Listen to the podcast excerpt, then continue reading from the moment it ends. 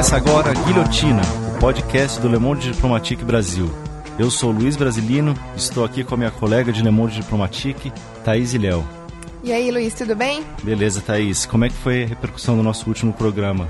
A gente entrevistou a Luciana Zafalon, né, advogada, que escreveu um livro sobre a politização da justiça de São Paulo, é, que tem como subtítulo Blindar os ricos, criminalizar os pobres. Olha, a Luciana fez vários fãs assim na internet, todo mundo comentando que ela arrasou muito. Mas não foi unânime, né? Não, não foi unânime. Aqui a gente selecionou uns comentários aqui. E o Ezequiel chegou a comentar que essa situação está mudando, né, de blindar os ricos e criminalizar os pobres. E a prisão de um ex-presidente por corrupção, devidamente comprovada, ressalte-se a prova disso. O José Carlos Cunha falou: muito boa entrevista, deixando escancaradas relações totalmente questionáveis entre os poderes da República.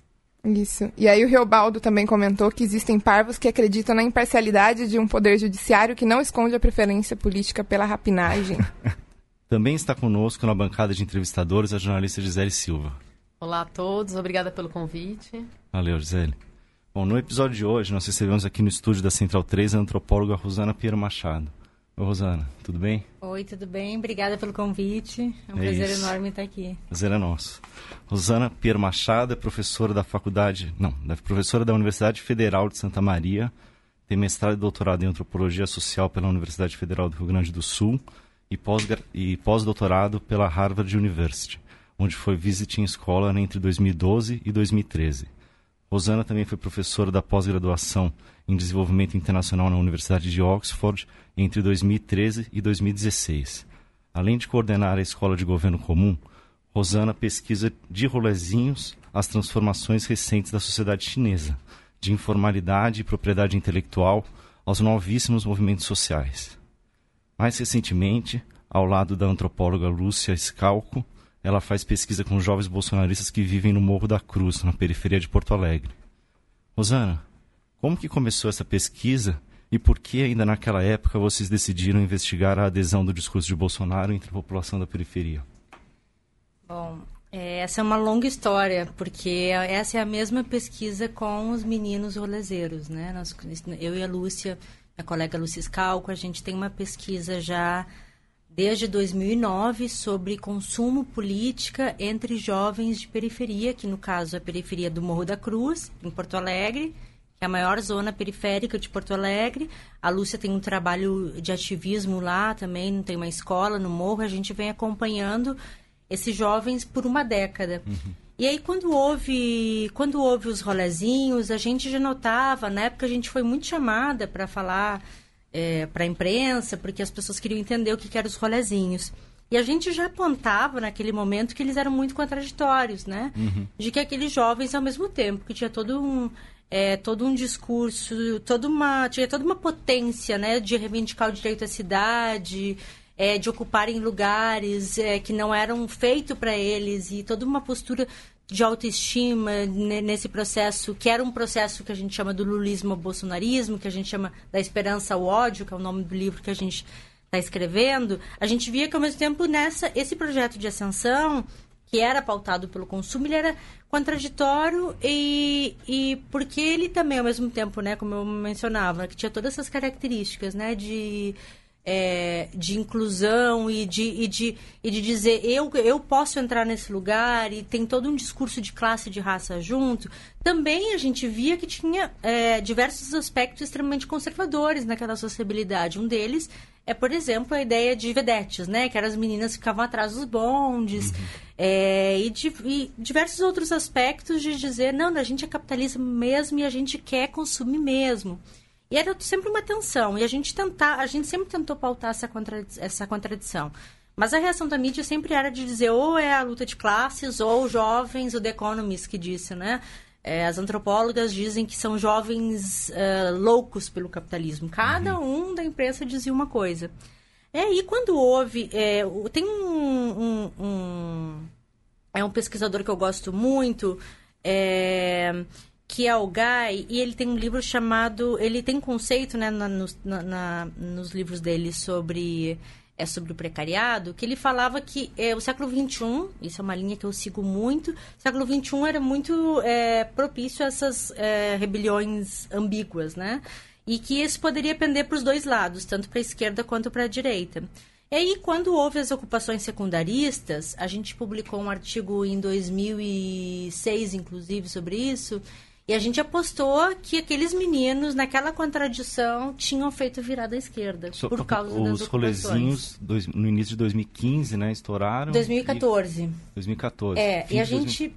Publica, a gente acompanhou um pouco depois da repercussão dos rolezinhos, a gente viu que aqueles meninos começaram aos ler os jornais, ao, ao ler os jornais, a ver todo um discurso de, de raça, de segregação, e começaram a promover rodas de conversa sobre, junto com o hip hop, juntando o funk, o hip hop. Foi um momento muito interessante. Quando houve as, as ocupações das escolas secundaristas, que foi em 2016, a gente volta para o campo e a gente, já, a gente tinha terminado de publicar um artigo é, numa revista científica internacional, apostando no final, jogando a hipótese de que os meninos teriam feito a virada à esquerda. E a gente uhum. volta pós, durante as ocupações em 2016, é assim, o argumento perfeito, né? A ambiguidade tenderia à radicalização a gente volta, faz uma mesa redonda, então, com os meninos, mesa redonda, um grupo focal, assim, a gente põe nas escolas, retoma a conversa com vários do, dos meninos que a gente conversou, do mesmo local, da mesma sociabilidade, mesmo estilo de vida, e a gente pergunta das ocupações e eles começam a falar, são, são vagabundos, né? Essa galera que não tem o que fazer, que está em ocupação, a gente é trabalho, a gente é trabalhador, a gente acha que tem que acabar com esse de, com essa moleza que se dá para vagabundo. E aí, lá em 2016, eles já falavam do Bolsonaro mito. E a gente começou a estudar o Bolsonaro enquanto mito para esses jovens em 2016, porque uhum. já era totalmente a adesão entre aqueles jovens, que são jovens de baixa renda, de periferia, uma típica favela de grande cidade brasileira. Já é, é havia um extrato muito grande desses jovens que já era praticamente de meninos, já era todo bolsonarista né, vinculando principalmente com a ideia das armas, né, porque eles acreditavam muito. São jovens que fazem é que fazem programas sociais e eles querem trabalhar, fazem curso técnicos, né? Não é o jovem paupérrimo, é um jovem que ganha de família até dois salários mínimos, um, que se engaja em programas e que quer fazer um curso técnico de odontologia, um curso técnico de radiologia. Enfim, eles querem um trabalho e tem um discurso muito forte de eu sou penalizado por querer trabalhar, porque o vagabundo dali, etc. Todo esse uhum. discurso, que é um discurso extremamente punitivista, e um discurso muito forte de aumentar a pena de morte, de ter, de ter pena de morte, de aumentar a, é, a punição, é, o sistema, ah, principalmente né, de piorar o sistema carcerário brasileiro, uma ideia muito forte, primeiro, contra uma certa vagabundagem, que esse é um aspecto que tem que ser bastante explorado, é, o discurso da vagabundagem no Brasil, como é construído, e o segundo é esse aspecto, né, de é, de, de, que eles achavam que eles iam ter armas, que eles iam ter porte de armas. E também, isso tem muito a ver com uma sociabilidade juvenil, assim, porque essa coisa de marcas, Nike, Adidas, que era muito forte antigamente, a gente vê que hoje diminuiu, porque o Brasil mudou, né? Essa coisa também da... É, a importância das marcas também, eu acho que tem muito a ver com o momento de, de acesso via consumo. Uhum. E agora a gente vê esse discurso muito forte dos meninos com é com as armas, assim, de uma forma, assim, eu diria, a gente diria, forma totêmica, né? De uma relação, porque todos esses meninos foram assaltados já. É, todos, e as histórias são muito brutais de assalto, né? Uhum. É, os, alguns são motoristas de Uber, os que têm 18 anos já que já podem dirigir, ou o pai, motorista de Uber. E aí é, são todas histórias muito horríveis, né? De de, de o assaltante pedir para eles ficarem de quatro, sabe? Não só levar o celular, mas dizer vou te matar, fica de quatro. Então, assim, histórias muito violentas, é, muito humilhantes e que eles acreditavam, não, não tinha argumento que a gente conseguisse colocar de que, que eles iam poder ter arma e que, e que os assaltantes pelo menos saberiam, né, de que com a arma, é, é, com as armas eles é, poderiam se defender. Uhum. Rosana, eles têm um discurso. É, como é que chega o discurso antirracista para esses jovens? É... E aí, falando um pouco também das meninas, né? É... Teve um movimento feminista muito, muito presente, né? Nos últimos anos, assim. Como é que chega, então, para essa menina? É... Como é que vocês, nesse trabalho de campo, é, perceberam? Como é que chega o, o discurso feminista para essas meninas na periferia? É, é, essa é uma ótima questão, Gisele, porque a gente tem percebido, e já há algum tempo, que a gente tem chamado de uma clivagem uma, na sociedade brasileira. E a gente pensa a, essa pesquisa como um laboratório de tendências também, né? E políticas. E a gente tem antecipado argumentos já há alguns anos, porque a gente está na base, né? E a gente viu, a gente tem chamado isso de uma certa bifurcação, porque a gente viu claramente, por isso que eu, eu, eu escrevi uma coluna chamada Revolta das Vedetes, porque as meninas, elas são, elas que, que tinham esse papel secundário, a gente volta nas escolas, os meninos são super super acovardados, a gente faz rodas de conversa, eles ficam quietos, eles só falam quando estão sozinhos. Rodas de conversas mistas ou só os A meninos? gente faz de todos os tipos, só com as meninas mistas e só com os meninos. Os meninos não falam, né, quando estão com as meninas, porque as ah. meninas, ela é uma geração que é muito diferente do que eu venho falando do que uh, das mulheres de periferia de, de outros tempos. A gente sempre teve mulheres de liderança em periferia, que sempre tiveram uma extrema liderança comunitária, em associação de moradores, é, chefe de família. Mas o feminismo, enquanto discurso, enquanto um discurso político, é, uniformizado, que a gente vê em todas essas meninas, todas não, porque a gente, quando a gente fala nessas salas de aula, vamos pegar salas de aula de 30, você vai ter 10 meninas muito feministas, 10 meninos bolsonaristas e 10 que estão noutra, né? Que são muito jovens. Uhum. Mas é, a gente vê uma tendência, né? De que as meninas todas, assim, extremamente politizadas e politizadas do, do, do discurso da grande política, que para mim isso é inédito e revolucionário no sentido antropológico, né? No sentido de que houve, por causa da internet, desde junho de 2013, depois por causa da primavera feminista, houve uma revolução no tecido social, né, que é uma mudança muito importante que a gente tem que ter atentas do papel dessas meninas se dizendo feministas. Uhum. E falando da grande política, os meninos, assim, muito jovens não conseguiam. Nem... E qual o discurso delas, assim? Você fala da... Discurso de que ele era... De que a gente falava do Bolsonaro, né? De que tá. o Bolsonaro era, um, era racista, de que ele era misógino, sempre com exemplo, né? De que da, da menina que fraquejou, da filha que fraquejou. Uhum. É, sempre com exemplos... É, muito contra as armas, sabendo que elas provavelmente vão ser as maiores vítimas das, das armas. As mães dessas meninas também contra as armas e contra uhum. Bolsonaro. A gente já percebia ali que isso a gente falou um ano antes de uhum. começar a ter pesquisa. A gente já dizia, olha, vai ter uma clivagem de que não é só ideológica, ideológica é de gênero. Porque as mães também estão muito assustadas com é, com as armas, porque elas sabem que na primeira briga tomou uma cerveja, esquentou a cabeça. É, já tem todo, toda uma dinâmica, até vou antecipar isso, eu nunca falei sobre isso. É, é primeira vez que eu vou falar em público, mas já tem toda uma dinâmica em diversos bairros periféricos, não só lá, mas em outros que a gente vem acompanhando, de quem vai comprar arma por dois mil reais, que eles acreditam que vai ser dois mil reais, que alguém vai conseguir, que vão terceirizar a arma, né? As pessoas já estão pensando que, ah, um vai poder ter, mas aí eu vou conseguir alugar, porque as pessoas alugam arma no Brasil, né? Para uhum. assaltar. Então, é, então, o que vai acontecer é que muito, algumas pessoas vão conseguir comprar e vão comercializar, o, a mais vão baratear o aluguel de armas para assalto. Então, assim, isso é muito, já era então, comércio falado. paralelo em, em, larga escala agora. Sim, as pessoas já falam nisso, de, de comprar para alugar a arma. Compra por dia, 50 reais o dia. Uhum. E é isso que tende a acontecer, né? Que as pessoas temem acontecer, porque gente, as pessoas falam isso. Ah, não, mas eu vou conseguir uma arma mais barata e tal. É, ou eu vou conseguir aquele que é motorista de Uber, que ele pensa que ele vai passar em todos os testes uh, psico, uh, psicotécnicos, que chama, né? uhum. né? Psicológicos. Uhum. Ele já diz, não, eu vou passar, então eu vou poder comprar por dois, porque hoje o preço de uma arma eu não consigo, mas por dois eu vou conseguir. E as mulheres apavoradas, né? Uhum. Então as meninas, sempre perguntava das meninas, então eu acho que é, essa é a principal questão que a gente tem na sociedade de hoje, que eu acho que é brasileiro e é global, que é uma dupla clivagem, uhum. é o que a uhum. Lúcia temos chamado, de um, de um, de um movimento que é uma polarização. O conceito de polarização não dá mais conta da maneira como é. Né? A gente não está lidando com uma polarização que é apenas né, ideológica, mas ela também segue uma dupla clivagem que é de gênero, raça e ideológica, né? Uhum. Isso como modelo. É claro que a gente vai ter mulheres bolsonaristas, mas como modelo e como tendência. E Rosana, e o discurso antirracista, ele é muito forte? Ah, é, você me perguntou isso também.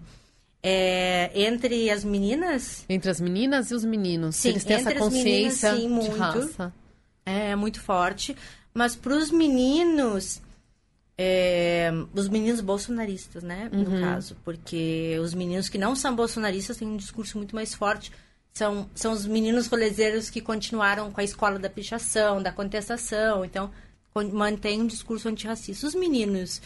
É, os meninos bolsonaristas, como quase todos os eleitores nesses dois anos de pesquisa de eleitores do Bolsonaro, são muito contraditórios, né? Como todos nós somos, né? Eles muitas vezes contam que a polícia, eles chegam com raiva contando que a polícia a polícia os abordou porque ah, porque eu sou preta, a polícia me aborda, eu não posso usar roupa de mano, que a polícia vem. Uhum. É, mas ao mesmo tempo é dizendo, mas o Bolsonaro não é racista, porque ele vai melhorar e também é, vai melhorar a questão do policial, mas também diz que o mesmo menino. É, então, porque as construções, né? É, eu tenho tentado buscar hoje em diversos autores, é, desde Dubois, clássicos como Fanon, e tentar entender esse processo, né? Um pouco chamado aí na literatura é, de dupla consciência, como que, as, como que esses sujeitos negociam a sua identidade, como é tenso, né? Uhum. É, é, é, por um, votar no Bolsonaro, sendo que ele tem um discurso, um discurso racista, tinha, manteve durante a eleição um discurso racista muito forte. É, e os meninos e os meninos se aliando a essa a essa identidade né e, e como que isso era tenso uhum. e contraditório aliás como todas as questões né como todos os eleitores né a gente nunca encontrou o um modelo aquele modelo fascistoide assim né uhum. nas redes sim é muito fácil de encontrar porque as pessoas uhum. se escondem nas redes e põem o seu Uhum. É, o seu tipo ideal, mas é, no discurso público as pessoas Será elas que é pelo recorte também de renda, sim ou não? É... Não, eu acho que entrevistando, eu acho que face a face as pessoas são mais contidas. Eu falo, eu falo por mim mesma. Eu nunca fui atacada é, na face a face, nenhuma palestra que eu dei, mas nas uhum. redes eu sou atacada à direita e à esquerda, uhum. de uma maneira extremamente violenta. Então eu acho que tem um comportamento de rede. Uhum. É, e também porque o comportamento de rede ele é muito, ele é de manada, né? Então você vai lá e bate o comentário do outro para ter mais like. Então você vai lá e tenta superar o comentário especificamente sobre aquilo. Então você só vê o menino falando que a feminista tem que morrer, mas de repente ele está falando isso, mas em casa está falando outra coisa. Não que ele é um cínico, é porque as pessoas nas sociedades complexas têm personalidades complexas também e está tudo informação, né? Uhum. E o jogo político está aí para negociar essas identidades e para é, tentar. Aí o que aconteceu nos últimos dois anos foi justamente essas pessoas contraditórias foram para lado da radicalização da uhum. direita. Rosana, você menciona também, é, eu estava lendo um pouquinho uma matéria do El País que fala dessa sua pesquisa do, do Morro da Cruz, e muitos eleitores é, chegaram a assumir assim que se o Lula estivesse fosse candidato poderia votar no Lula. É, como que se dá essa aproximação do lulismo e do bolsonarismo? Como que essas uhum. figuras se, se encontram assim nesse ambiente? Tem a ver com a relação do consumo, do estilo estímulo ao consumo? É, essa é uma questão bem interessante, que eu já não sei se funcionaria hoje. Eu, eu teria até que atualizar. Eu, eu desconfio que já não seria mais tão. É, é, a gente não veria mais essa proximidade, não. É, porque é, até o momento, quando o nome do Bolsonaro surgiu. Bom, só para explicar como que eu cheguei na questão do lulismo com o uhum. bolsonarismo para além dos jovens. Como a gente começou a ver que era um fenômeno hum. e que todo mundo ia votar nele e, os, e, e é, no morro, né? É, até as pessoas não acreditavam, né? É, a gente viu que todo mundo lá, e aquilo começou uma onda de adesão, a gente começou, a gente viu que isso era um tema fundamental e a gente estendeu para diversas idades e faixa etárias, né? Então é aí que eu chego nos leitores uhum. possíveis do Lula, porque a gente começou a entrevistar as famílias dos jovens também e frequentar mesmo é, diversos espaços. É, a gente começou a perceber, a gente via muito, muito mesmo. Ah, se o homem se candidatar, eu voto nele, né? Daí é sempre um discurso assim, ah, ele roubou, mas deu o que era nosso, ele roubou, mas... Mas isso dos mais velhos ou dos mais jovens Os mais também? velhos, os mais jovens não. Não. Não. Sim, mais velhos é porque. Mais velhos em comparação aos, aos, de, aos de 18, mas a gente via isso dos 30 anos em, dia- em diante. Não é um recorte preciso sociológico, é só assim. É, é, é, o que a gente. O que, o que eu poderia te dizer agora da minha lembrança. A gente não fez ainda. A gente não tabe- tabelou para ver se, se corresponde a um padrão. Mas a gente sempre. A gente ouvia isso de uma geração de 30 anos que viveu o Que viveu o lulismo lulismo. basicamente que viveu a inclusão e que é, e que via reconhe... sempre já eram já eram já eram pessoas que chamavam o PT de corrupto e que diziam mas que a vida era melhor. Ele dava o que era nosso né? Roubava mas dava o que era nosso. É, roubava e dava o que era do povo. Retornava para o povo. Isso muito forte. É, nos últimos momentos no segundo turno o discurso começou a radicalizar. E é uma tendência né? tanto que bom Bolsonaro ganhou né? É, a gente, o discurso antipetista, é, ele ficou muito, muito mais forte. A gente, a gente não fez entrevista especificamente sobre isso, mas a gente já viu que espontaneamente já vinha um PT, Deus que me perdoe, PT acabou com o país. Já, isso foi, foi radicalizando. O antipetismo, eu gosto muito de um, daquela, de um estudo né, que o Márcio Moreto e o Pablo Hortelado fizeram pelo Monitor, que mostra que o antipetismo, nas, nas 60 páginas, era muita página, não me lembro, mas eles acompanharam todas as páginas bolsonaristas, as mais relevantes, e o discurso era antifeminista, e antipetista e antiglobo. Então, assim, é, é uma fixação mesmo, né, com a questão da- do, do, do antipetismo, que eu, eu acredito que radicalizou no final e que Você acha talvez... que foi subestimado esse antipetismo na eleição? Foi, foi subestimado, mas ele também radicalizou, né? Foi subestimado todo o processo, né? Foi subestimado. O Bolsonaro foi subestimado. É, as questões. bom, daí vem a lista de coisas que foram subestimadas, né? A crise econômica foi subestimada, os- a percepção da população em relação à crise é com é, a percepção da crise política com a crise econômica, as pessoas misturam, né? Evidentemente. Eu até estava lendo, relendo é, o texto da Teresa Caldeira, um livro clássico que ela tem, dos anos 80. Eu acho que todo mundo devia ler aquele livro, porque para entender o momento de hoje no Brasil. É chamada Cidade de Muros. É um livro clássico na antropologia. E ela fala da segregação, do discurso da segregação.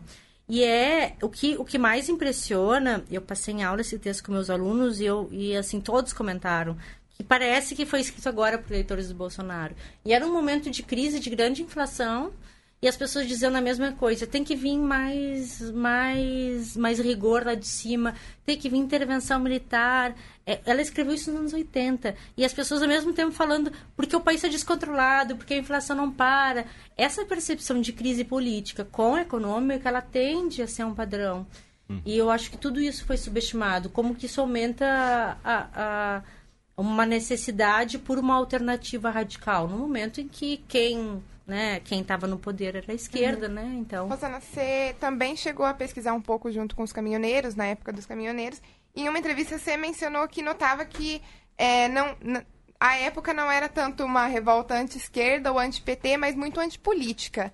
O Bolsonaro ele se elegeu mais sobre o antipetismo ou, se- ou sobre essa questão do, do antipolítico de alguém? eu acho as duas coisas porque eu acho que o antipetismo vira o é o antipetismo no, no discurso popular ele é o antipolítica, ele é o antissistema, ele é o sistema, né? Ele é o poder. Então, acho que as duas coisas não podem ser desassociadas, porque o antipetismo vira o poder e o tudo que está aí é, não foi só antipetismo. É, teve, é, eu vi recentemente alguém que comentou, eu não me lembro quem. Alguém escreveu recentemente, vocês podem, vocês vão se lembrar, provavelmente, que quem, quem perdeu, na verdade, as eleições foi o PSDB. Em grande parte eu concordo, porque na verdade teve o antipetismo, mas a, a, ver- a vergonha, a eleição do PSDB foi uma vergonha, né? Foi desastrosa, com todo o tempo de TV. E não que eu acho que tempo de TV não seja mais importante, é que aquele momento ali do escândalo da JBS, né? Para mim, quer dizer, os dados já estão mostrando isso há algum tempo. O Bolsonaro sai dali de 7% e começa a ter cres- crescimento mensal desde aquele ponto. Então, ou seja, né, antipolítico, antipetista, mas anti-PSDB, que é comunista também, Fernando Henrique comunista, Globo é comunista, anti tudo. Quando- Que se Então a eleição todos. varreu o centro, na verdade. Ela varreu o centro, varreu tudo, né? Seria meio um direita. centro ou a direita mais democrática, assim, se puder colocar. E você acha que... Eu lembro que na época da greve dos caminhoneiros, você falava que as- os pedidos de intervenção militar não significavam um... Intervenção já não era ditadura, queremos ditadura já, né? Como é que, como é, que é esse discurso sobre as instituições democráticas? É antidemocrático também ou, ou não? É, não. ninguém tá, assim, entrevistando no modo tradicional, né? Do face a face. Ninguém diz é, que, que é contra a democracia. É, as pessoas se colocam, mas o que as pessoas... é, por isso que a antropologia também observa, né? Porque o que as pessoas dizem não é necessariamente o que elas fazem. É, mas o discurso é sempre a favor de democracia. As pessoas ainda têm pudor. A, grande maioria das pessoas comuns, que é esse tipo de trabalhador que a gente tenta abarcar, que é o motorista de Uber, é o camelô, é a diarista. As pessoas que estão na precariedade brasileira, elas não falam abertamente em ditadura, ninguém fala. As pessoas ainda têm um pudor, mas como as pessoas estão perdendo pudor para falar de coisas, né, que antes é, que estão se radicalizando para extrema para o ultraconservadorismo, eu não posso dizer que isso vai se manter, mas as pessoas falam em manter a democracia, as pessoas falam que uma intervenção militar seria só para estancar a roubalheira, seria temporário, porque isso vai circulando nos grupos e as pessoas acreditam nisso, né? É que seria ninguém ninguém diz que é que, que é, eu- é, com exceção de de entrevistados é, de uma geração que viveu a ditadura e que uma geração específica, né, muito mais velha, é, as pessoas não querem a ditadura, não querem e querem, mas vem a intervenção não como uma ditadura, como um momento de estancar, né, estancar a roubalheira, de parar porque está insuportável, porque quem vive a crise, quem é sujeito da crise e por isso que eu acho que a Teresa Caldeira nos ajuda a entender. Quem vive a violência, quem vive o desemprego, percebe o país como um caos e percebe que algo tem que ser feito. Hoje mesmo conversei com é, o motorista da van que, que, que, que nos levou hoje num evento. Ele falava, eu votei no Ciro, é, eu não queria votar no Bolsonaro, mas tem que ter mudança, porque eu tô desempregada, minha mulher tá desempregada. Ele perguntou sobre o que, que evento que você está participando. E eu falei sobre o feminismo dele. Isso é muito importante, porque as mulheres estão sendo violentadas. E a gente fica assim, vivendo com Ou seja, contradições. complexo, são muitas nuances aí, é, né? que antropólogo gosta de nuances. Não, mas é que é muito interessante, porque eu acho que a gente às vezes fica muito nessa teoria do que é a periferia, ou do que, que é que está acontecendo, o bolsonarismo e tal. E no seu trabalho, lendo todos os seus artigos, você ir a campo, você sai, assim, você vem pro concreto, e é muito interessante, né? Porque você traz outros dados. É, e a gente vê que é, é tudo. É tudo. Às vezes é tudo pior do que se imagina, porque a gente estava vendo isso desde 2016, mas às vezes é, é- não é tão horrível quanto se pensa. É. Porque. Quer dizer, é. É, o governo que a gente está indo é. Horrível. É, o que permite é tudo horrível, sim. Mas as pessoas, e o que, que eu digo de esperança é que assim, eu sempre falo. As pessoas isso. votaram pela Eu me esperança e não pelo medo e esperança. É. É um misto aí, né? Elas não votaram porque elas são fascistas. É, não, eu, não, eu acho que eu, é, isso sempre tem que falar também numa sabe que as pessoas, algumas pessoas dizem, a Rosana diz que não é fascismo, claro que é. Claro que o movimento é, mas as, aí chegar e o sujeito é um fascista é um reducionismo, porque as pessoas são pessoas de que estão na precariedade e que estão querendo mudanças e que viveram é, a gente vive num país de influência religiosa brutal, primeiro pelo catolicismo e agora pelas igrejas neopentecostais. É, a gente vive, tem, teve é, a vida inteira os maiores índices de violência contra a mulher, população LGBT, extermínio indígena, genocídio negro. Ou seja, a gente vive numa sociedade conservadora, as pessoas vão ter é, um lado do seu self, do seu eu, que é extremamente conservador. E, mas elas também, por viverem a crise, por serem sujeitos também que vivem a essas contradições do capitalismo, por serem exploradas, por serem é, o sujeito da crise, também têm uma, uma demanda progressista, porque elas são pessoas exploradas que vivem a precariedade e a contradição, são vítimas do sistema. Então, é- é- eu sempre tento dizer, o que a gente vê, as tendências são fascistas, evidentemente, o que autoriza E há, né, mas as pessoas, elas são mais complexas que isso, né? Eu não jamais diria você é um fascista. É, porque isso não, isso não, isso não, não é a realidade da grande maioria, inclusive com valores humanistas que votavam nele, da grande maioria que a gente conversou. É, mas aquele sujeito do estereótipo, ele existe. Ele existe bastante. A gente encontrou bastante o estereótipo daquele sujeito violento, homem, é, homem branco, provedor, que se sente ameaçado. Ele também existe, né? Mas o que... Mas, mas chega ao que? A 20% da sociedade, você acha? Um pouco ah, mais é os eleitores? Chutar, é eu difícil. não tenho condição de falar tá. isso quantitativamente. Fiz pesquisa qualitativa e não... Eu não Mas você diria que é minoria ou que é maioria, pela sua percepção? Minoria. É minoria. É. É, é. minoria. Tá.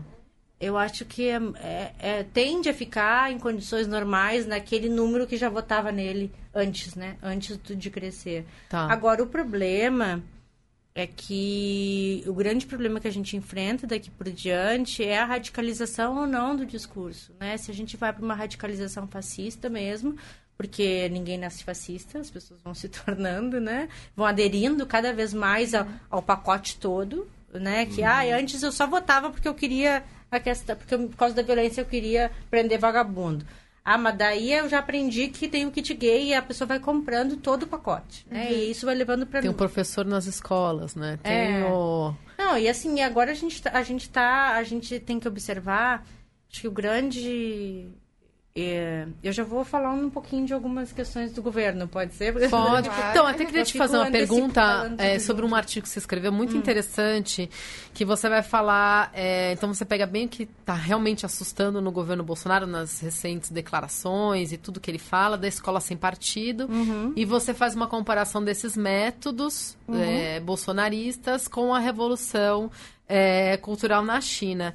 Então, eu queria que você falasse um pouco desse, desse seu artigo. E aí tem uma curiosidade pessoal. É bom porque é o mesmo tema que eu ia falar. Ah, é, ótimo. eu ia te responder. Como é que esse, esse artigo che chega para a esquerda? Porque você mexe numa ferida aí. É. E aí queria saber disso.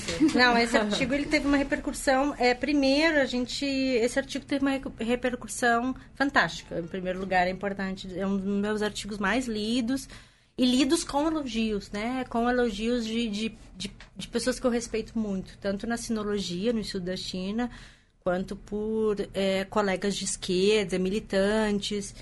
É, mas ele também surgiu uma grande, é, uma grande revolta em diversos setores que é completamente compreensível, é, porque é, eu estaria igualando ao movimento de esquerda.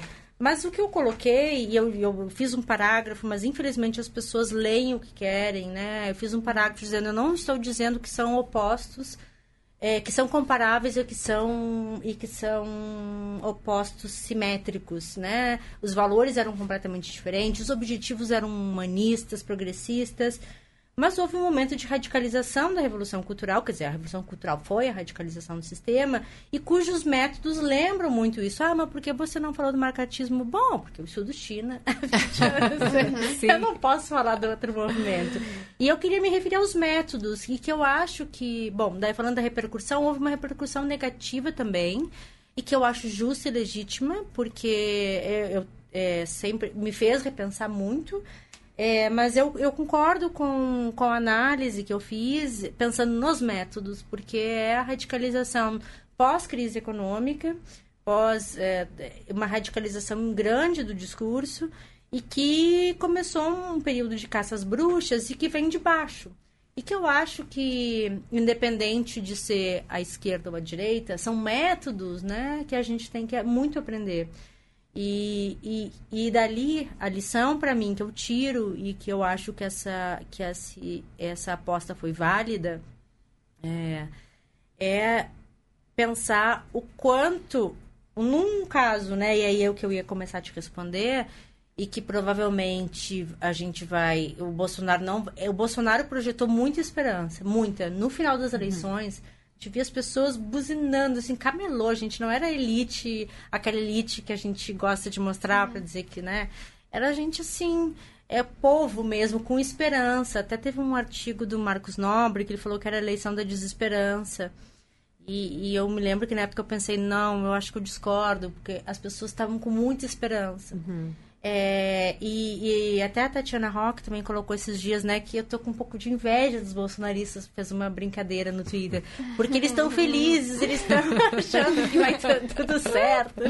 Então, assim, é muita esperança projetada numa situação que a gente sabe que é uma situação da política econômica, que vem da crise retardada no Brasil, da, da de 2000, 2007, ela chega no Brasil de uma maneira já mais, é, mais tarde e que vai afetar, vai, vai culminar com uma crise política, né? É, e que não vai ser corrigida em seis meses. Não há o que possa fazer. Até pode dar um pequeno choque na economia, né? Com especulação, etc. A gente pode ver um pequeno crescimento, mas é muita, é uma crise muito profunda que nós estamos imersos e que e que para a gente para sair isso vai se transformar em decepção. E não e essa confusão provavelmente que os ministros vão começar um disse isso outro disse aquilo.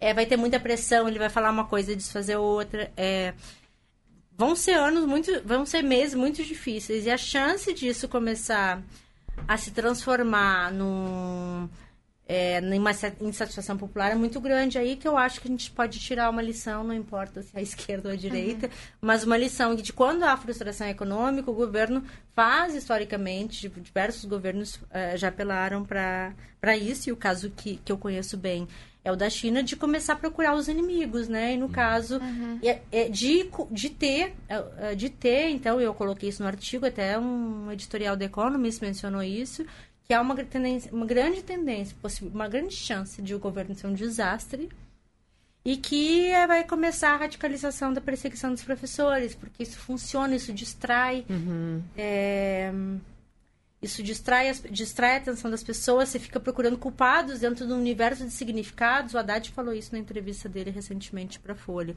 concordo plenamente, né, que é um pouco nessa linha. Você vai trabalhar com questões que são de significado para as pessoas, que é a escola do filho, que é a vida cotidiana, que é o universo, que é o universo conservador brasileiro, universo é universo de sentido. Então, é faz sentido você culpar o, o, kit gay, né? Que não existe, mas faz Sim. sentido essas questões. Uhum. Então, então eles vão apostar na batalha ideológica para poder nublar toda a crise eu econômica. Eu acredito que vai ter batalha ideológica, vai ter um acirramento e a, e a composição dos ministros está mostrando isso. Vai ser o foco e isso distrai muito. Isso, isso é horrível, né? Porque a gente vai ver Bom, porque eles é muitos, eles vão dizer, foi muitos anos de infiltração petista nas escolas de doutrinação, vocês têm que ter paciência. É, isso são muitos anos, enfim. É, vocês têm que é, denunciar, daí vai começar a, a dizer para os alunos denunciar os professores. E a gente tem visto que a grande, o grande tom do governo tem sido a escola sem partido pela escolha dos ministros, né? Uhum. Rosana, você falou é, dessa reta final e de que, obviamente, é, em medidas diferentes, mas a radicalização aí também da esquerda, em que sentido você fala da, hum? da radicalização? Radicalização à esquerda? É. Ah, eu não, não falei, não. Eu, talvez eu falei sem querer. Eu queria... Houve uma radicalização à direita. Ah, sim. É uma tendência uhum. radical... A... É, que eu ia te perguntar até. É... Poderia, a gente sempre espera que fala... a radicalização é, seja esquerda. Mas aí, infelizmente, ela não Eles acreditam, a gente que não tá vendo, né? Eu Os bolsonaristas acreditam. Sim, eu ia te perguntar exatamente isso, que tem um artigo que você fala que faltou à esquerda indignação, né, pra é, cooptar a revolta popular ou algo assim. Você acha que faltou também radicalidade? Faltou. Ao longo desses anos para afirmar certas pautas? Faltou radicalidade, sim. Faltou indignação, radicalidade, uhum. sem dúvida. É, porque as pessoas estão indignadas e, é, e o que move a política de alguma maneira é a indignação, né? Não uhum. necessariamente o amor, né? O amor pela humanidade, né? O amor da camaradagem. Mas é, a, a, a pulsão para mudança é a indignação, uhum. é a frustração, é a crise. E, e, a gente viu um discurso negacionista da, da, da, esquerda hegemônica, dizendo não teve crise, super debochavam das pessoas, né? Quando dizia que uhum. tinha crise, olha só Miami cheio de gente. É, não tratar também, é, bom, enfim, uma esquerda muito, uh, muito é, na questão não não endereçar a questão da, da segurança pública de maneira como tinha que, que é, colocar. Eu acho que o várias pessoas, né? A gente tem que avaliar ainda a questão do Guilherme Boulos, que era um, persona uhum. um personagem, um candidato, né, que, que encarna um personagem de radicalização, mas ele não entrou na campanha, ele não começou, e aí é uma escolha da campanha, eu, eu, eu não, é, não acompanhei é, qual, qual foram as decisões internas, e ele se coloca como um candidato, é, o que ele é mesmo, um grande intelectual, um cara, é um ativista, é, não teve uma candidatura que poderia ser do Boulos, é, que encarnasse a raiva das pessoas, uhum. que encarnasse a indignação popular. E, e não tem esquerda se, se você não trazer a indignação popular. O que a esquerda fez, hegemônica, é, e eu falo assim, nem falo isso. É, nem, eu nem posso classificar isso nem para todo o PT, nem para todo o PSOL. Acho que teve muito setor do PT que concordaria comigo, que concordou, assim como do PSOL. Mas a esquerda hegemônica, ela não só não, não, não faltou indignação, como riu da indignação. Uhum. Ela riu mesmo, sabe? E aí depois, quando o estrago tá feito, a gente, eu tenho visto assim todo dia, nossa, subestimamos. Bom, quem subestimou, né? É uma pena. Uhum. É, subestimaram porque não estavam perto. Não Rosana, lá. se cobra muito, você está falando disso, eu estou lembrando que se cobra muito do PT autocrítica, né? E mesmo antes da, da eleição, antes do Lula ser preso, ele mesmo falou: ah, o PT não cabe ao PT fazer autocrítica porque a gente está sendo criticado todo dia pela imprensa, não tem nem por onde. Queria saber se você acha que essa autocrítica é necessária e se essa autocrítica, é, sem essa autocrítica, é possível montar o tal da frente ampla democrática. Como você acha que essas, essas forças agora vão se articular. E qual deveria campo. ser a autocrítica a ser feita, né? Sim. né? Porque tem essa questão da corrupção também, que o GCE ele teve com a gente no último programa, e ele falou muito da questão da corrupção, né? Não sei se as pessoas esperam uma autocrítica em relação à corrupção também, é, mas tem muito isso da forma como o discurso da corrupção foi cooptado de uma forma meio. É... Populista. Populista, é. é. Autoritária, sim, pela sim. direita. É, essa autocrítica é extremamente esperada, né? E a gente vê de diversos quadros do PT ela acontecer. A gente sabe que não é hegemônico no PT, né? Muitos e muitos quadros é, estão escrevendo todos os dias, quadros históricos escrevendo todos os dias é, auto, diversas formas de autocrítica. É, na eleição, é, houve um discurso negacionista em relação à corrupção, né? E se não enfrentar o tema da corrupção, nem sei se eu vou falar em autocrítica, mas é enfrentar que houve um processo de que o PT fez parte é, fez parte porque esteve 12 anos no poder, e aí, claro que para a população, claro que é um ponto muito importante mostrar que todos os governos e que, e que o PSDB e o PMDB e que o é, PP, enfim, né, que, que a corrupção ela é sistêmica. É muito importante uhum. dizer isso, mas isso não significa tirar a responsabilidade de quem estava no uhum. poder, né? E a gente não vê isso no discurso público é muito difícil em relação à corrupção e é, em relação às próprias alianças, porque o que a gente também vê é que na hora de compor ali, é, a gente não. É, a gente, uma parte da esquerda, não se sente ainda confortável de achar que, que, é, que alguns acordos não vão ser feitos de novo em nome da governabilidade, porque a gente vê na hora uhum. H uma defesa forte da governabilidade, porque é preciso. E com isso, não quero também achar, eu não estou comprando o discurso da corrupção. O discurso uhum. da corrupção foi cooptado. E, e mas é, a, a, pauta da corrupção, já escrevi um artigo sobre isso, é uma pauta essencialmente de esquerda, porque a corrupção é a captura do Estado pelas grandes corporações. É, isso tem que ser dito, isso tem que ser falado, isso precisa ser muito. É, isso precisa entrar na pauta urgente é, do PT. É, com isso, também não acho que o PT tenha que é, sair da linha de, de Lula livre, né? Sua pauta histórica, seu líder histórico. É, é, mas, ao mesmo tempo, é possível fazer as duas coisas, né? Porque a narrativa do golpe, isso também não estou dizendo que o PT não sofreu golpe, o PT sofreu um golpe, é, mas a narrativa toda do golpe da vítima e negacionista prejudica muito, né? Ah, é, não sei mais na população para o futuro da população, a gente vai ter que avaliar, em termos de confiança, avaliar como vai ser o governo Bolsonaro e como que o PT vai voltar daqui dois anos é, nas eleições municipais, uhum. ou como vai voltar daqui quatro anos. Mas em termos de frente, de esquerda, é muito difícil. É muito difícil porque o padrão de, ok, vamos fazer a frente, mas a gente lidera. É muito difícil, né? Uhum. Então, assim, é, tem sido difícil, mas eu acho que esse é um momento de, de um. a- as eleições, pela quantidade de pessoas que declararam voto ao Haddad, eu fui uma. É, é, é possível, sim, fazer uma frente de esquerda ampla, é, com todas as forças, neste momento, democráticas, né? E porque depois a gente possa se separar e, e, e depois continuar com as suas trincheiras, mas nos grandes momentos históricos é importante uma frente democrática que reivindique democracia. E você vê isso acontecendo nesse momento, porque a Não. gente tem um inimigo Não comum. vejo acontecendo, mas eu acho que tem potencial. Tem potencial. É, Porque do outro lado você tem uma esquerda, você falou da esquerda institucionalizada, mas você tem do outro lado uma esquerda super potente, pulsante, que está organizada em, em, em coletivos, Muito, em é. redes e tal. Mas assim, você vê que esses, esses dois lados, eles pouco dialogam, né? E, e nesse momento você consegue ver que vai- vão chegar no, no mesmo na mesma estrada. Não, nesse momento eu acho que ainda estão muito separados, porque a política partidária ela tem uma estrutura da sua máquina e que ela, ela quer manter a sua máquina, geralmente, né? Não são, ah, como, como estrutura. Com isso, não estou generalizando para todas as, as, as, ah, as atividades políticas. Um exemplo disso é que o PSOL é um partido tradicional que atua por meio da máquina também, mas que tem acolhido diversas candidaturas de mulher trans, né? De mulheres negras. A bancada ativista. Com todas as suas tensões, mas essas coisas se encontram via institucional.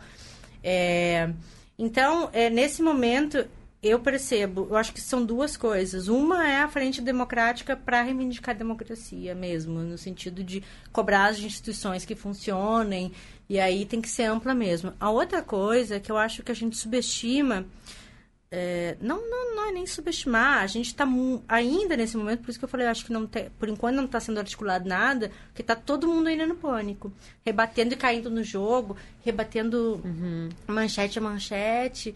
É uma fase, ele não assumiu ainda, é, mas tem coisas acontecendo que são incríveis e que e até quero escrever uma coluna sobre isso, porque eu acho que a gente fala em onda conservadora, e eu acho que tem as duas coisas. Eu acho que tem a onda conservadora e a nova onda de, podemos chamar democracia radical, esquerda, de esquerda por democracia radical, que é uma onda que nasceu junto de, de todas as primaveras, que ela está acontecendo nos Estados Unidos, ela está acontecendo no Brasil, que ela é menor, mas ela é brilhante. E talvez se o sistema né, esse sistema de consenso democrático que a gente achava que tinha tivesse se mantido, essas mulheres estão pedindo é, pedindo para entrar, as mulheres trans, LGBT, é, é, diversos é, candidaturas de movimento negro, candidaturas ativistas, talvez não tivesse sentido lugar se o sistema não tivesse ruído também. É, tá vindo é, eu acho que a gente está vendo assim, eu gosto de pensar sempre na metáfora do yin e yang. A, a gente, eu acho que a gente está tendo um momento de complementaridade de, um, de uma onda que ela é a radical à direita, mas que também vem uma, algo por baixo que talvez não teria oportunidade é, e, que, e que é muito eu, que- é o que a gente tem que olhar. Porque se a gente a, a gente tem uma juventude brilhante uma juve- nova geração de meninas é, feministas ela vai ela vai isso é um processo que veio para ficar a gente vai ver os resultados daqui a 10 anos. A gente tem diversas novas candidaturas. Nos Estados Unidos a resposta que teve agora no Congresso foi a eleição de mulheres latinas né de mulheres democratas. É, eu gosto muito daquela capa da New Yorker, né? Que todos os homens É brancos, perfeita, né? é É, bem isso. Eu acho que no Brasil é a mesma coisa. As pessoas... É, tô entrando na festa que eu não fui convidada, né? Então Não eu vou acho- bater na porta, vou É entrar. isso. Vou entrando, metendo o pé na porta. Mas, ao mesmo tempo, alguns setores, talvez dessa de esquerda mais tradicional, até chegou a colocar como um dos motivos da vitória do Bolsonaro o movimento de mulheres e o ele não. É, eu sei que você obviamente discorda, mas eu queria ouvir a tua, a tua resposta e tal, e como, como casar e tal. Esse... É, eu acho interessante que a, a culpa foi das mulheres, né? Impressionante. Somos culpados É há isso, muitos exato, séculos. é incrível. A gente fez, botou milhões na rua em todo o Brasil e aí a culpa é nossa. É impressionante. Não foi, não foi do colapso do sistema político, é, não foi do apoio do Edir Macedo naquela semana, não foi da facada, a culpa foi nossa. É, é, claro que pode ter tido, claro, uma influência, porque a gente tem vivido um momento desde 2011, das ocupações, no mundo todo, que é ataque contra ataque, ataque contra ataque. Então, é claro que aquilo atiçou as mulheres indecisas, né? Uma parte uhum. que estava indecisa e que foi o que eu percebi na, nos meus grupos de mulheres bolsonaristas.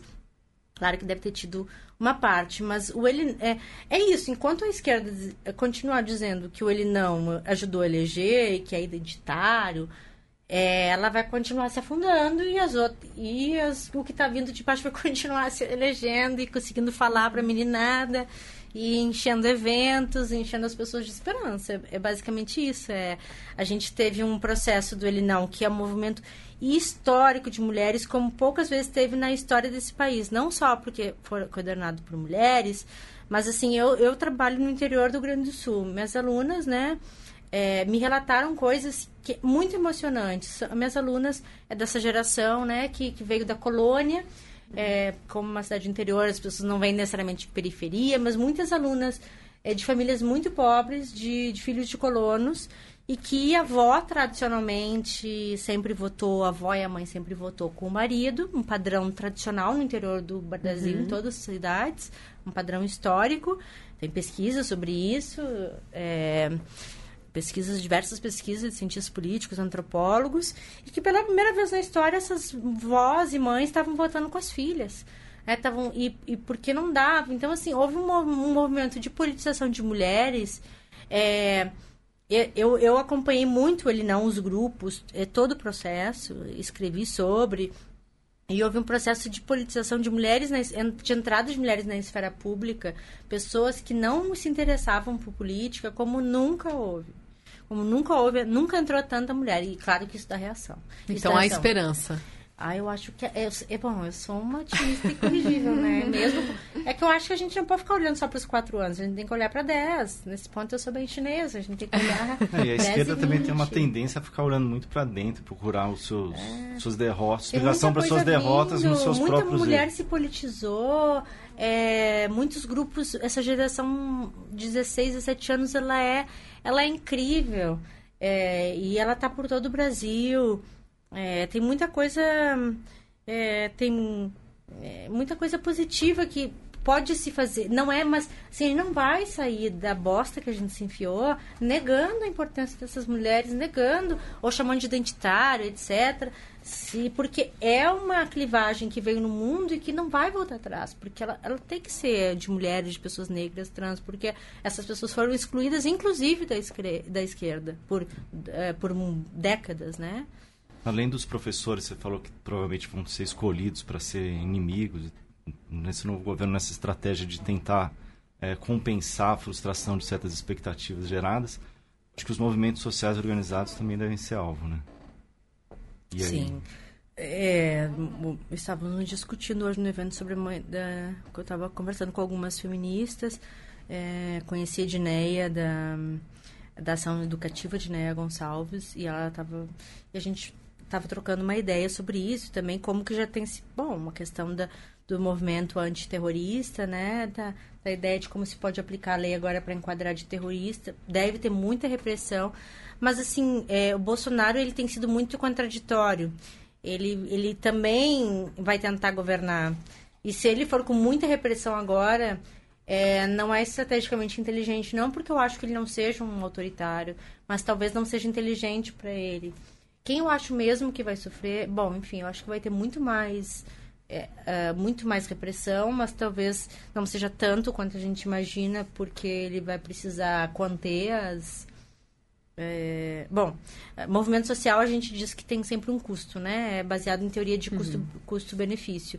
Custo as pessoas vão avaliar ainda é, o quanto de repressão vai valer, porque a repressão pode criar mais solidariedade também. Então, eu acho que todo mundo vai avaliar uhum. sobre repressão de movimento social. Mas é, é o que para mim o alvo não vão ser os movimentos sociais, mas vão ser a mulher negra, a mulher trans que vai estar tá na rua e que vai estar tá pegando um ônibus de noite e vai levar ou vai ser estuprada, é, vai ser teve um pai de uma aluna me escreveu e disse que tinha que estava tentando que a filha chegou para ele e que disse que ia deixar o cabelo crescer porque ela tinha medo, tá com medo de morrer, né? Uma menina periférica. É, então eu acho que é, eu, eu, eu tô concordando contigo, Luiz, porque eu acho que não vai ser os não vai ser os movimentos, mas vão ser as pessoas que representam esses novos movimentos individual. Acho que vai ser a uhum. violência do um contra um, porque esse é o fascismo que o é, o fascismo, o autoritarismo, a violência que o Bolsonaro produz. É uma violência de, de, de, do sujeito, de não ter sistema, não tem, não tem lei, não tem mais nada, e é o sujeito que encarna a ordem e ele vai lá e faz, né? E de todos contra todos. Então, eu acho que o pior tipo que vai acontecer, eu já vejo meus colegas falar, jornalistas, eu vou me exilar, eu, ai, vai, te exila. Mas quem vai morrer não vai ser tu. Que é o que você, que é o que você fala naquele seu artigo que você publicou é, logo depois da eleição, você publica um artigo escrito no calor das, dos acontecimentos, meio na linha que é da, de resistência. Gente, calma. Menos. É, calma. O jogo, o jo a gente perdeu a eleição, mas o jogo está sendo jogado. É. E você vai falar de resistência ali naquele artigo, que é justamente É, tá e eu até acho, assim, que, que pode ficar muito feio. Tudo isso eu disse no artigo também. Acho que pode ficar muito, muito feio. Pode ter muita repressão. Eu acho que esse, esse momento, eu escrevi também isso, né? De da gente precisar ir embora, intelectuais, professores. É bem possível que aconteça, mas não é ainda. Nesse momento, quem está em perigo são as populações, quem sempre teve perigo em Brasil. É isso que a gente uhum. falar, porque sempre são, são 60 mil são mortos, pessoas, 70% negros, sim. Né? São as sim. pessoas voluntárias, pessoas é, é, vulneráveis. Uhum. Então, hoje, quem está em perigo no Brasil é menina pobre, negra lésbica, que vai estar tá uhum. na parada de ônibus e vai ver alguém querer dar um sim. corretivo nela, porque o, o que esses, esse novo esse novo ultraconservadorismo tem autorizado isso, né? Bolsonaro não que ele vá fazer algo institucional contra talvez, mas ele vai autorizando Legitimou, esse tipo né? de violência e aí a resistência também é bom. Daí eu acho que entra também para outra discussão que é todas as possíveis formas de, de resistência, né? Desde uma frente ampla que eu falava até a gente olhar com mais carinho para o que está vindo de raiz, né? Uhum. E aí, Rosana, eu queria é, te perguntar, falando de resistência, da experiência da escola comum, da qual você é uma das fundadoras. E eles estão formando, vocês formaram a primeira turma agora, é, esse mês. Então, eu queria que você falasse da escola comum, da ideia, e queria que você falasse dessa experiência desse um ano com esses jovens é, líderes da periferia que vocês estão formando lá a, minha experiência com a escola comum, eu sempre agradeço a oportunidade de falar da escola comum. É, porque talvez o meu otimismo venha também da experiência com eles. E mesmo com jovens bolsonaristas, esses meninos que eu falava, é, eles também eram muito especiais mesmo. Assim, a geração de 20 e poucos anos já era mais embrutecida.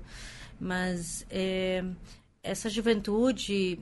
Eles têm que idade? Eles têm de 16 a 19. Tá. E eles são. 16 e 19 foi o processo seletivo, agora já tem 20, alguns 21 a gente aceitou de 20. Mas é uma ele, a gente era, um, era uma escola de governo, então a gente selecionou também por currículos, por perfil político.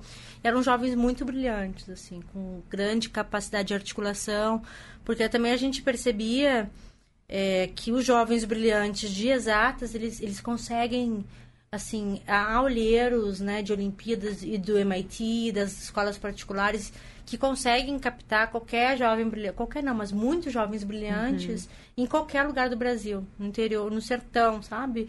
É, nas periferias. É, mas para ciências humanas ninguém está interessado em dar bolsa, né? Ah. E a gente tem conseguido conseguir esse tipo de aluno brilhante, genial, de periferia, que é, que muitas vezes deixava de estudar porque tem que passar a noite virando, trabalhando em bar, é, para ganhar 30 reais às vezes. Uhum. E aí ele, a gente conseguiu, é uma escola de formação de liderança periférica, para novos políticos, para formar lideranças que a gente chama de cosmopolita, que sabem olhar os problemas de forma cosmopolita, no sentido, bom, o que, que a China, o que, que, a, que, que a Inglaterra está pensando em termos de desigualdade hoje, eles tiveram aula com os melhores professores do país, sempre, claro, é, é difícil dizer os melhor, ou melhor, mas a gente tentou trazer pessoas de ponta do Brasil todo. E depois de um ano foi, assim, a coisa mais incrível que eu vivenciei na minha vida, porque nem, a gente não teve evasão. Eles passavam todos os sábados, assim, eles estudam para vestibular, eles trabalham. Tem alunos que se deslocam duas horas por sábado para passar com a gente é todo sábado, durante um ano, e eles foram todas as aulas, nenhum desistiu. E eles são, é, são muito amigos entre si, eles são realmente uma fonte de, é, de esperança mesmo, porque eles são muito qualificados. São políticos, serão políticos. É, teve um até um episódio, né, de que eles uma vez viram. Tinha uma. Tipo, eles queriam ganhar uma. Alguém quis dar uma espécie de presente para eles, fizeram uma coisa que era meio um pouco uma caricatura de, do, da religião afro-brasileira. E aí teve uma aluna, acho que foi a Maíra, que é uma aluna brilhante, ela falou: Eu vou ocupar uma cadeira na ONU. Que, você está me tratando nesse lugar de estereótipo? E aí, eles, eles leem, eles têm aula de inglês, eles têm aula de línguas, tudo voluntários, professores. Então, assim, é um ano que foi. A gente conseguiu reforçar os valores que a gente queria, que é o valor do comum da comunidade, do coletivo. Eles são, eles são muito fortes entre si, não teve evasão e a gente está reestruturando a escola. Então, basicamente, a escola comum, como ela existe hoje, ela não vai existir mais, porque uma parte da equipe está se separando. Então, é, o Will, que foi um dos fundadores, vai seguir com o nome Escola Comum é, com, com outra equipe, com a equipe que ele inicialmente estava junto, e os, e os outros seis coordenadores, a gente ainda está remodelando, mas a gente vai criar um instituto no mesmo, nos mesmos moldes. E os alunos, e essa foi uma separação extremamente amigável, respeitosa, a gente pretende ajudar é, uns aos outros. E os alunos, a gente quer que eles sejam diretores e coordenadores da escola comum. Então, eles estão. A gente está numa nova fase agora de buscar financiamento para continuar conseguindo dar passagem, alimentação livros, mas foi muito lindo. Assim, todo mundo abraçou. Os professores pagaram suas passagens para vir do Brasil todo. É, a gente conseguiu doação de livros da Ampox, a gente conseguiu doação de café da manhã. E assim, a gente sem, sem no primeiro ano, ano piloto, sem secretário, sem uma assistente que pudesse ajudar com as coisas, então a gente mesmo assim é, fazendo no dia a dia todo dia e funcionou muito bem. Então a gente acredita que os alunos agora também com essa experiência que eles tiveram de fazer projetos, a gente quer que a escola seja deles também. A gente uhum. vai continuar na direção, a gente vai formalizar, a gente quer aumentar, quer levar para o Brasil todo. É, mas a gente quer também que eles sejam os, os levem a escola comum e que eles possam multiplicar. Legal. Bom, estamos chegando ao final de mais um Guilhotina. Eu ia falar que o próximo programa a gente grava lá no DOPS, no porão, mas essa piada tá. Ai, tomara que não, né? imagina, imagina, com certeza não. É, você tem previsão para o livro, para quando vai sair? Eu, tô public... eu já publiquei o artigo completo, uma versão resumida no livro da Esther Solano, Sim. Ódio como Política. A versão uhum. estendida está na revista do Instituto Humanitas, que daí tem 10 páginas. E que ali, porque no livro eu tive que cortar muito, então não tá. Não gosto muito da versão, quer dizer, é, ela é muito resumida, né? E antropólogo gosta de falar detalhe. Uhum. E aí no, no, artigo ele tá mais, ele tá mais uh, completo, é, mais detalhado. E o livro a gente está escrevendo primeiro em inglês. É, e aí uhum. já tem a previsão, a gente vai traduzir simultaneamente, mas a gente não negociou ainda com a editora. Tá. É, então, mas é, nesse ano a gente pretende, é, com certeza, sair em 2000, 2019. 19. Tá legal. Com certeza. Tá bem. Muito obrigado, Rosana. Valeu mesmo. Obrigada, eu que agradeço, foi ótimo. não deixe de contribuir com o Le Monde Diplomatique Brasil e acompanhe nosso podcast no seu tocador preferido. Gisele, muito obrigado. Não, eu que agradeço, foi ótimo. Obrigada a todo mundo, Rosana, Thaís, Valeu, Thaís. Legal, valeu. Até semana que vem. Até semana valeu, que vem, gente. ouvintes. Obrigado.